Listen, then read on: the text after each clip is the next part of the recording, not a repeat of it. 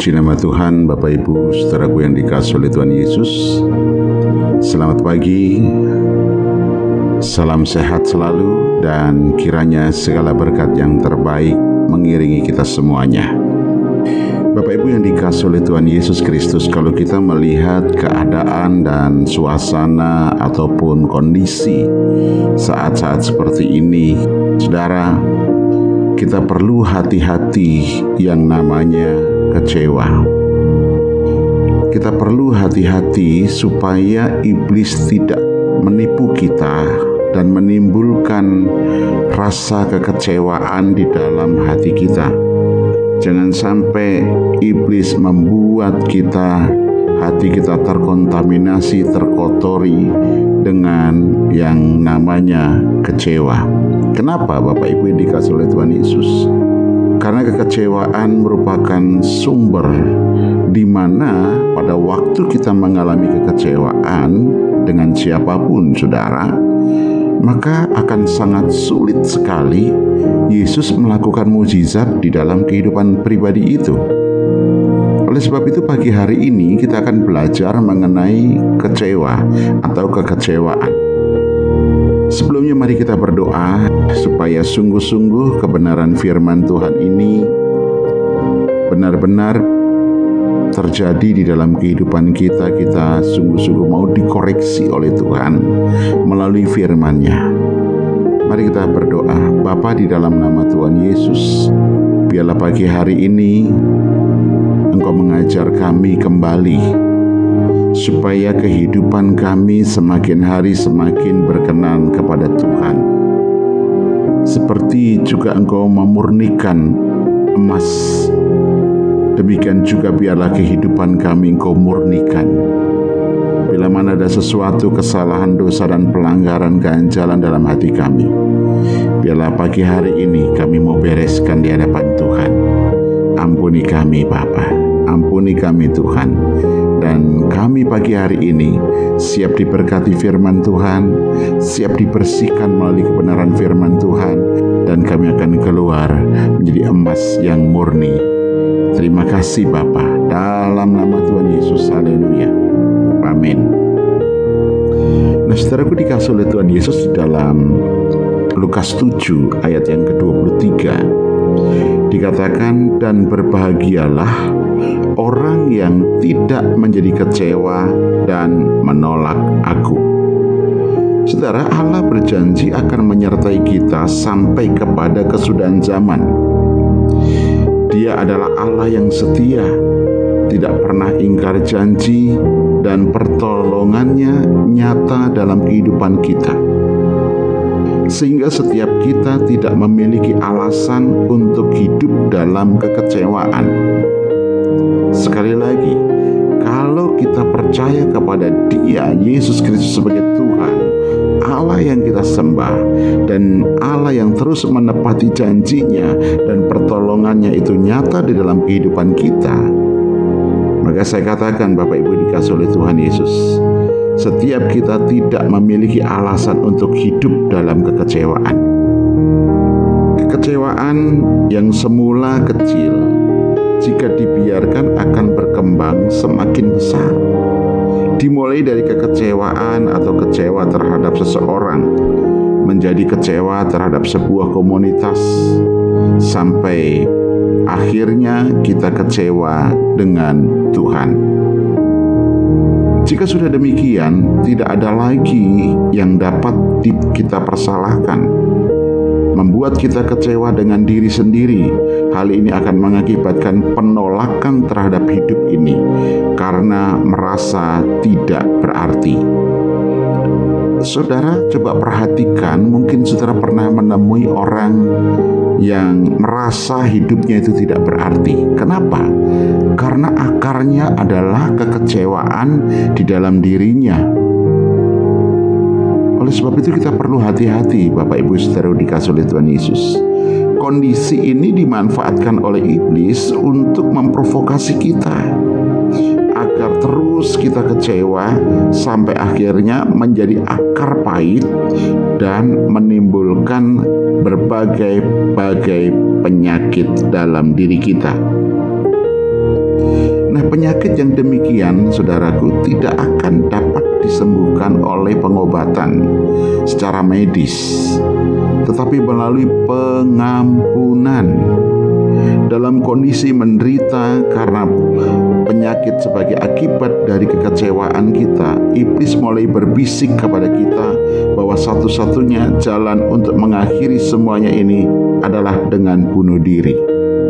Saudara perhatikan dengan baik. Ketika seseorang mau mengambil untuk bunuh diri. Kenapa Bapak Ibu? Karena dia tidak merasa tidak berarti dalam hidupnya. Kenapa merasa tidak berarti? Karena ada kekecewaan dalam dirinya. Nah, iblis mulai menggosok itu supaya mengakhiri semuanya itu dengan cara bunuh diri. Nah, Bapak Ibu yang dikasih oleh Tuhan Yesus, hal ini membuktikan betapa berbahayanya kekecewaan itu. Jangan kita memiliki hati yang kecewa atau perasaan kecewa. Karena kita memiliki Tuhan yang tidak pernah mengecewakan kita. Yang setuju katakan amin. Gue dikasih oleh Tuhan Yesus, iblis selalu mencari celah untuk dapat membuat kita merasa kecewa dari hal yang sangat kecil sampai suatu hal yang besar. Sebab itu, jangan beri kesempatan dan tempat kepada iblis untuk mempengaruhi kita lewat setiap persoalan yang kita hadapi, sehingga hati kita tidak menjadi kecewa. Saudara yang dikasih oleh Tuhan Yesus, jangan beri landasan untuk iblis, jangan beri tempat untuk iblis mengoyak hatimu dengan tipu dayanya. Saudara dikasih oleh Tuhan Yesus. Jangan membiarkan hati kita kecewa hanya karena sebuah masalah yang kecil. Tuhan tidak pernah sekalipun mengecewakan kita. Walaupun terkadang kita selalu berbuat sesuatu yang mengecewakan Tuhan. Bapak Ibu yang dikasih oleh Tuhan Yesus Kristus. Yesus berkata di dalam Lukas tadi dikatakan dengan tegas bahwa dan berbahagialah orang yang tidak menjadi kecewa dan menolak aku. Saudara yang dikasih oleh Tuhan Yesus. Yesus berkata berbahagialah. Ini bukan sekedar harapan, tetapi Yesus ingin agar kebahagiaan itu menjadi pengalaman hidup secara pribadi setiap anak-anak Tuhan. Siapakah yang dimaksud di sini berbahagia, saudara? Alkitab mengatakan bahwa yang berbahagia adalah mereka yang tidak kecewa dan menolak Yesus. Orang yang kecewa dengan Yesus, bahkan sampai kepada keputusan untuk menolak Yesus, akan berakibat fatal dalam hidupnya. Masa sih, Pak? Yesus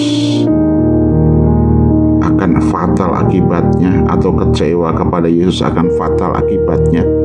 Mari kita belajar Bapak Ibu dikasih oleh Tuhan Yesus.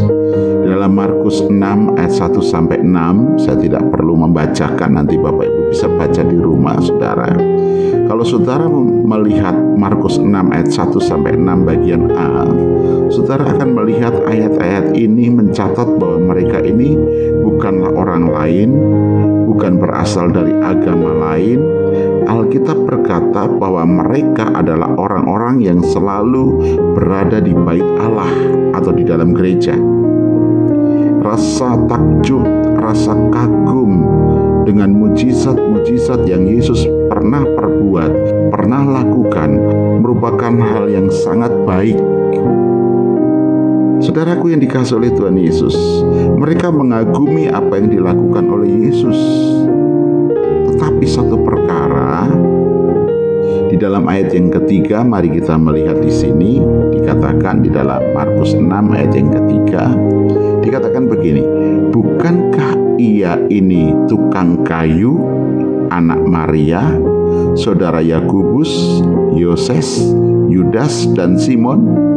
Dan bukankah saudara-saudaranya yang perempuan ada bersama kita? lalu mereka kecewa dan menolak Dia. Bapak Ibu dikasih oleh Tuhan Yesus, mari kita perhatikan di sini. Sikap mereka yang seperti inilah akhirnya membuat mereka kecewa lalu menolak Yesus.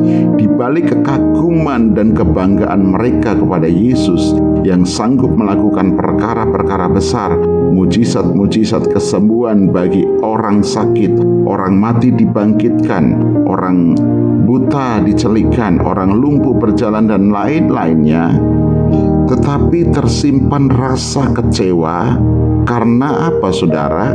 Karena melihat latar belakang Yesus sehingga mereka akhirnya menolak Yesus. Saudara perhatikan, apa latar belakang Yesus? Mereka berkata, bukankah ia ini tukang kayu? Saudara gue dikasih oleh Tuhan Yesus. Mereka adalah orang-orang yang setia beribadah, tetapi kenapa akhirnya mereka saudara menolak Yesus. Tadi saya katakan, bukankah ia ini tukang kayu? Kalimat ini memberi kita penjelasan bahwa di balik rasa kagum terhadap sebuah sikap yang menganggap remeh sehingga menimbulkan ketidakpercayaan terhadap pribadi Yesus yang mampu melakukan segala sesuatu. Kebiasaan orang yang suka memandang rendah orang lain menunjukkan bahwa dia sebenarnya adalah orang yang sombong, yang merasa diri lebih hebat dari orang lain. Alkitab katakan bahwa barang siapa yang meninggikan diri, ia akan direndahkan. Jangankan oleh Tuhan, orang lain pun akhirnya akan menganggap rendah akan menganggap remeh terhadap kita. Sebab itu, hindari sikap ini dari hidup kita, karena sikap seperti ini sangat tidak baik. Dalam 1 Petrus 5 ayat yang kelima dikatakan, Allah menentang orang yang congkak, tetapi mengasihani orang yang rendah hati. Bapak Ibu dikasih oleh Tuhan Yesus Kristus. Jadi orang yang berhasil dibuat iblis kecewa dan akhirnya menolak Yesus bukan saja orang di luar sana, tetapi juga mereka yang berada di dalam bait Allah atau di dalam gereja, rajin beribadah namun menganggap remeh terhadap Yesus. Mereka tidak mereka ini adalah orang-orang yang tidak memiliki pengenalan yang benar terhadap Yesus, sehingga dengan sangat mudah menolak Yesus. Bapak Ibu dikasih oleh Tuhan Yesus. Akibat dari kekecewaan dan penolakan terhadap Yesus itu apa, saudara? Ini yang perlu kita pikirkan di dalam kehidupan kita Jangan sampai kita kecewa, yang pertama, dan yang kedua, jangan sampai kita menolak Yesus. Saudara, Markus 6 ayat 5 mencatat dikatakan begini, ia tidak dapat mengadakan satu mujizat pun di sana. Wow, saudara, betapa mengerikan kalau saudara dan saya terjebak di dalam kekecewaan dan dari kekecewaan itu terus timbul penolakan akan Yesus, maka saudara jangan paksa Yesus melakukan mujizat untuk kita. Jika dalam hati kita terdapat kebimbangan, keraguan, atau iman yang goyah terhadap Yesus, jangan paksa Yesus untuk melakukan mujizat. Sebab kita sudah melihat dan mengalami pertolongan Yesus dalam hidup kita. Katakan di dalam kepada Tuhan dengan ketulusan hati. Saudara yang dikasih oleh Tuhan Yesus bahwa engkau kagum kepada dia, engkau bangga kepada dia, bahwa engkau bangga menjadi umatnya. Untuk itu, saudaraku dikasih Tuhan, mari kita berkomitmen. Sekalipun orang lain mundur, mari kita tetap akan maju dan tetap setia kepada Kristus Yesus sebagai Tuhan dan Juru Selamat. Jangan paksa Yesus untuk melakukan mujizat atas kehidupan kita jika saudara dan saya masih menyimpan kekecewaan. ia tidak dapat mengadakan satu mujizat pun di sana. Hati-hati Bapak Ibu. Jangan kita termakan oleh tipu daya iblis. Apa pun keadaan saudara dan saya, masalah ekonomi kita hari-hari ini yang sungguh-sungguh carut marut yang tidak karu-karuan. Tetapi saudara satu hal yang saya katakan, jangan kecewa saudara. Mungkin saudara berdoa kok belum terima jawaban. Mungkin saudara bergumul, kok justru malah mengalami hal-hal yang tidak menyenangkan. Saudara, sekali lagi pesan saya, jangan kecewa. Karena ketika saudara terus dalam kekecewaan, maka saudara saudara lambat laun akan menolak Tuhan, akan menolak Yesus. Bapak Ibu dikasih oleh Tuhan Yesus. Mari kita mengambil sebuah sikap di dalam kehidupan kita. Dalam Habakuk 3 ayat 17 sampai 18 dikatakan begini. Sekalipun pohon ara tidak berbunga, pohon anggur tidak berbuah, dan tidak ada lembu sapi dalam kandang, namun aku akan bersorak-sorai di dalam Tuhan, beria-ria dalam Allah yang menyelamatkan aku. Ketika keadaan dan situasi tidak memberikan harapan, saudara, bahkan dunia mengecewakan saudara dan saya, kita akan tetap bersorak-sorai dalam Tuhan seperti dalam kitab Habakuk tadi. Bapak Ibu dikasih Tuhan. Ayo, saya ajak saudara. Kita harus sembuh hari ini dari kekecewaan. Saya dan saya bukan hanya sekedar berbicara tetapi sudah ada banyak bukti Bapak Ibu. Ketika orang itu kecewa, dan terus dipelihara dalam kekecewaan. Saya terlalu percaya Tuhan sangat sulit melakukan mujizat di dalamnya. Percayalah, karena apa yang saya sampaikan adalah firman.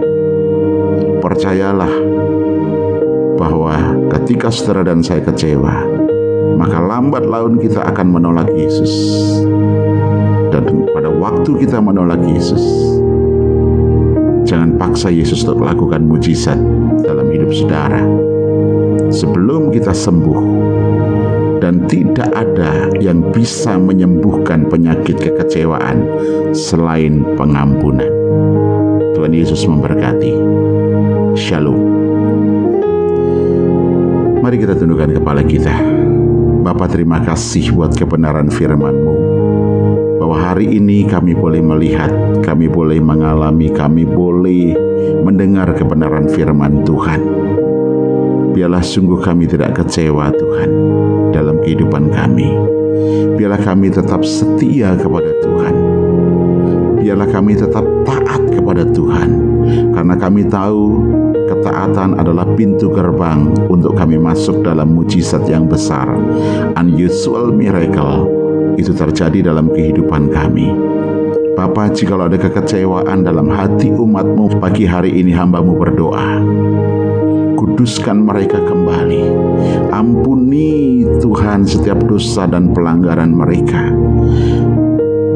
Bila mana ada umatmu yang kecewa dan menolak Tuhan, mungkin mereka bimbang akan siapakah Yesus.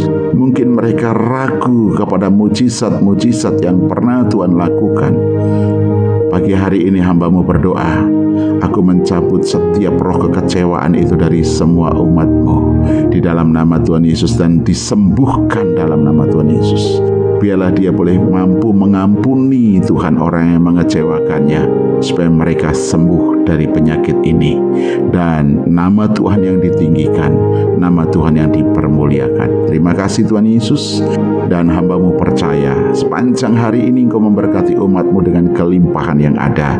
Oleh sebab itu Bapak Ibu saudara dikasih oleh Tuhan Yesus angkatlah kedua tanganmu arahkan hatimu kepada Tuhan. Dan terimalah segala berkat yang terbaik yang bersumber dari Allah Bapa di surga. Cinta kasih dari Tuhan kita Yesus Kristus penyertaan perlindungan kuasa oleh Roh Kudus menyertai kita saat ini sampai Maranatha bahkan sampai selama-lamanya semua percaya menerima berkat bersama katakan amin Shalom, Tuhan Yesus memberkati berlimpah, limpah, limpah, limpah. Amin.